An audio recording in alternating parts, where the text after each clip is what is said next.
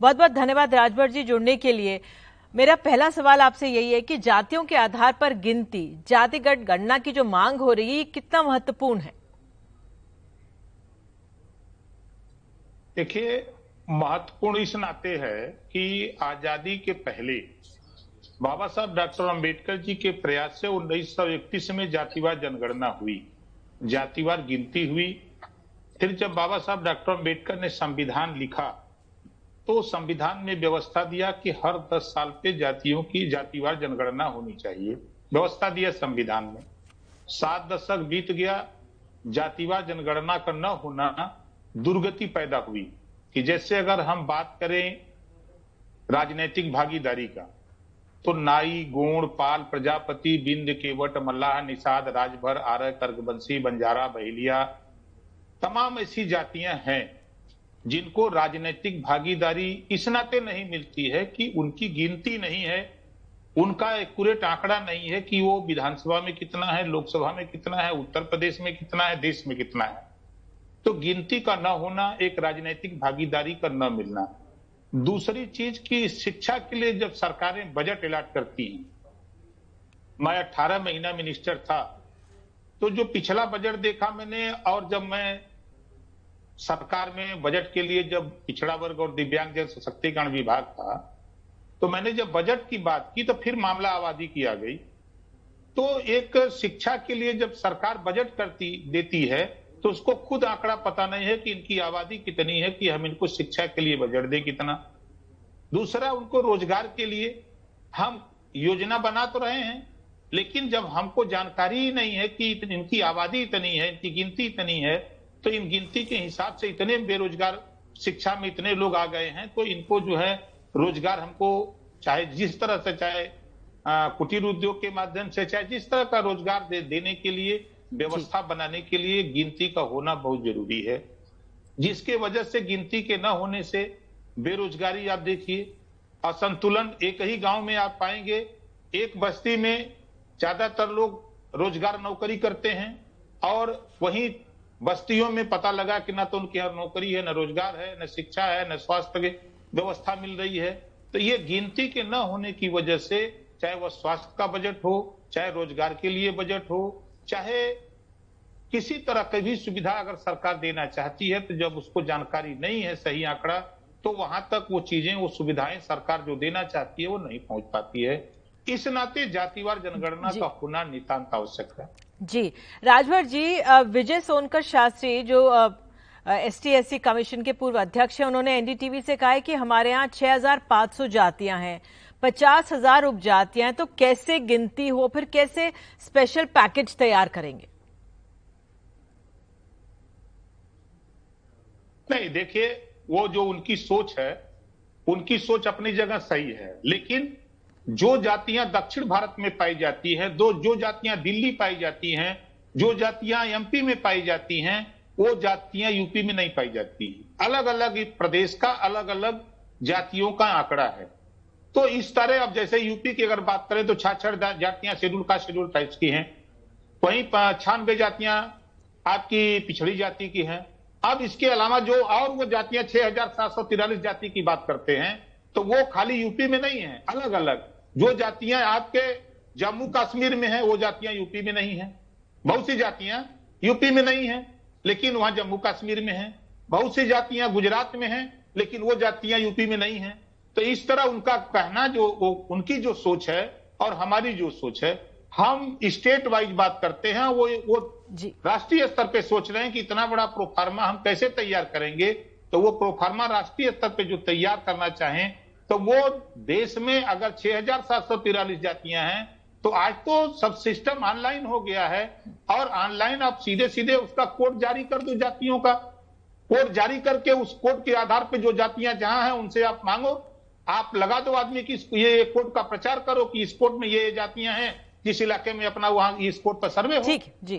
तो वो अगर करना करने का तो बहाना बहुत है। अगर करना चाहें तो कोई बहाना नहीं है। जी, जी। तो राजभर जी, सुप्रीम कोर्ट में, ने हाल में कहा था कि जो ईडब्ल्यूएस यानी इकोनॉमिक व्हीकल सेक्शन के लिए 10 प्रतिशत आरक्षण संविधान के मूल ढांचे से छेड़छाड़ भी नहीं है तो क्या उसी में सभी वर्गों के गरीबों की हिस्सेदारी पर्याप्त नहीं है? नहीं, देखिए, जो अब तक जो जाति 2011 की जो गणना का जो फिगर सामने है, उस हिसाब से 15 परसेंट सामान्य वर्ग की आबादी लोग बताते हैं। तो उनको 10 परसेंट दे दिया। ठीक है, उनमें 10 परसेंट लोग गरीब हैं। और जिनकी आबादी बावन परसेंट है, उसमें गरीब सत्ताईस परसेंट है। जो साढ़े बाईस परसेंट है, वो सब के सब गरीब हैं। तो स्थिति की जब पंद्रह परसेंट में दस परसेंट गरीब हैं तो फिर सत्ताईस, बावन परसेंट में उसका आंकड़ा कैसे निकला? कैसे बता दिया गया कि सत्ताईस परसेंट है? ये किस किस मानक से निकाला गया? कौन सी जाँच हुई कौन किस एजेंसी ने जाँच किया कौन सा आयोग गठित हुआ? ये देखिए हमेशा पिछड़े वर्ग के साथ। आप देखिए काका कालिलकर आयोग गठन हुआ सामाजिक और शैक्षणिक रूप से ऊपर उठाने के लिए वो फेल हुआ। मंडल कमीशन रोहिणी आयोग जी। सामाजिक न्याय समिति तमाम जो भी आयोग गठित हो उसका कोई रिज़ल्ट नहीं आ रहा है। रिज़ल्ट न आने का कारण जब वो आयोग गठित हो जैसे रोहिणी आयोग ने पहले ही दिन कहा कि हम इतने इतने कम दिन में राष्ट्रीय स्तर पे हम कैसे इसका आंकड़ा निकाल सकते हैं? इसमें जातिवाद जनगणना का होना ज़रूरी है। तो चीज़ों जो लागू किया गया हम उसके पक्षधर है। लेकिन कौन सा मानक मान करके किया गया? कोई आधार तो होना चाहिए गिनती तो होनी चाहिए। परिवार में पता अच्छा। लगा दस लोग हैं तो उसकी गिनती तो आपके पास आधार कोई है ना कि हमारे पास राशन कार्ड है? हमारे पास सिस्टम है कि हम इतने लोग परिवार में हैं।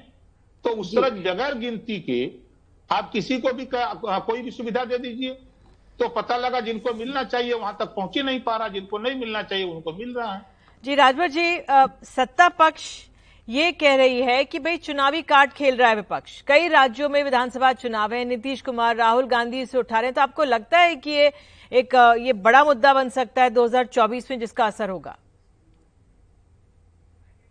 निश्चित बनेगा ये मुद्दा। पहले तो ओम प्रकाश राजभर हम 20 साल से कहते थे तो लोग नहीं सुनते थे। लेकिन आज ये बात धीरे धीरे लोगों के जेहन में जब आवश्यकता ही उत्पत्ति की जननी है, अब उस, इसकी आवश्यकता लोगों को महसूस होने लगी। आज राहुल जी कह रहे हैं, अगर इनकी सरकार थी थी अगर कर दिए हो तो आज आवश्यकता नहीं होती। नीतीश जी की इसके पहले सरकार थी, ये कर दिए होते तो चर्चा नहीं करते। अब सरकार जब ज्ञान वही मैं बता रहा हूँ कि आवश्यकता ही उत्पत्ति की जननी। जब व्यक्ति को ज्ञान हो रहा है कि नहीं, ये चीज़ होना चाहिए तो व्यक्ति करने के लिए धीरे धीरे उसकी चर्चा शुरू हो जा रही है देश आप देखिएगा, पूरे देश में एक बहुत बड़ा, फिर और एक आंदोलन शुरू होने जा रहा है। एक दिल्ली में जो हुआ, पंजाब में हुआ, घरेलू बिजली का बिल माफ़ी का। अब ये पूरे देश में सु लग रहा है। अब उसी तरह जो गरीबों के फ्री इलाज का मुद्दा पूरे देश में सुलगने जा रहा है। जी।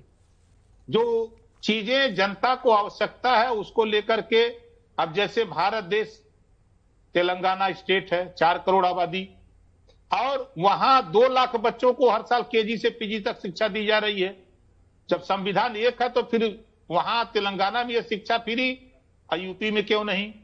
बिहार में क्यों नहीं? मध्य प्रदेश में क्यों नहीं? महाराष्ट्र में क्यों नहीं?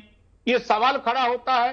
क्योंकि वहाँ की सरकार ने वो पहले जा, उनको जानकारी हो गई कि नहीं हमको जो निचली पादान पे उनको शिक्षा दे करके उनको आगे उठाना है। तो वहाँ की सरकार ने 500 कॉलेज खोल करके केजी से पीजी तक वहाँ निःशुल्क शिक्षा छात्रावास निःशुल्क भोजन निःशुल्क सारी व्यवस्था निःशुल्क दे के कराना शुरू कर दिया। हम्म। तो वो चीज़ों की डिमांड अब धीरे धीरे सबको जानकारी हो रही है तो अब हर स्टेट के लोग इस आवाज़ को उठाना शुरू कर देंगे। ठीक है राजू जी तो आवश्यकता ही उत्पत्ति की जननी है। जी। अब मेरा आखिरी सवाल यह कि बाबा साहब ने तो ये भी कहा था ना कि एक समय के बाद आरक्षण समाप्त कर देना चाहिए, लेकिन जमीनी परिस्थितियाँ क्या हैं? बदलाव आया? जी। भाई, हम भी तो कह रहे हैं, बाबा साहब जो लिखा था, उस बात के लिए तो हम तो एग्री हैं। लेकिन जैसे देखिए, आज भी हम लोग बाबा साहब के अनुयायी हैं। बाबा साहब को मानते हैं। बाबा साहब ने जो देश को दिया, जो हमको आपको दिया और उस चीज़ को हम मानते हैं। आज ज़रूरत है कि जो तहसीलों में जाति प्रमाण पत्र ठप्पा मार के देते हैं, सरकारें देती हैं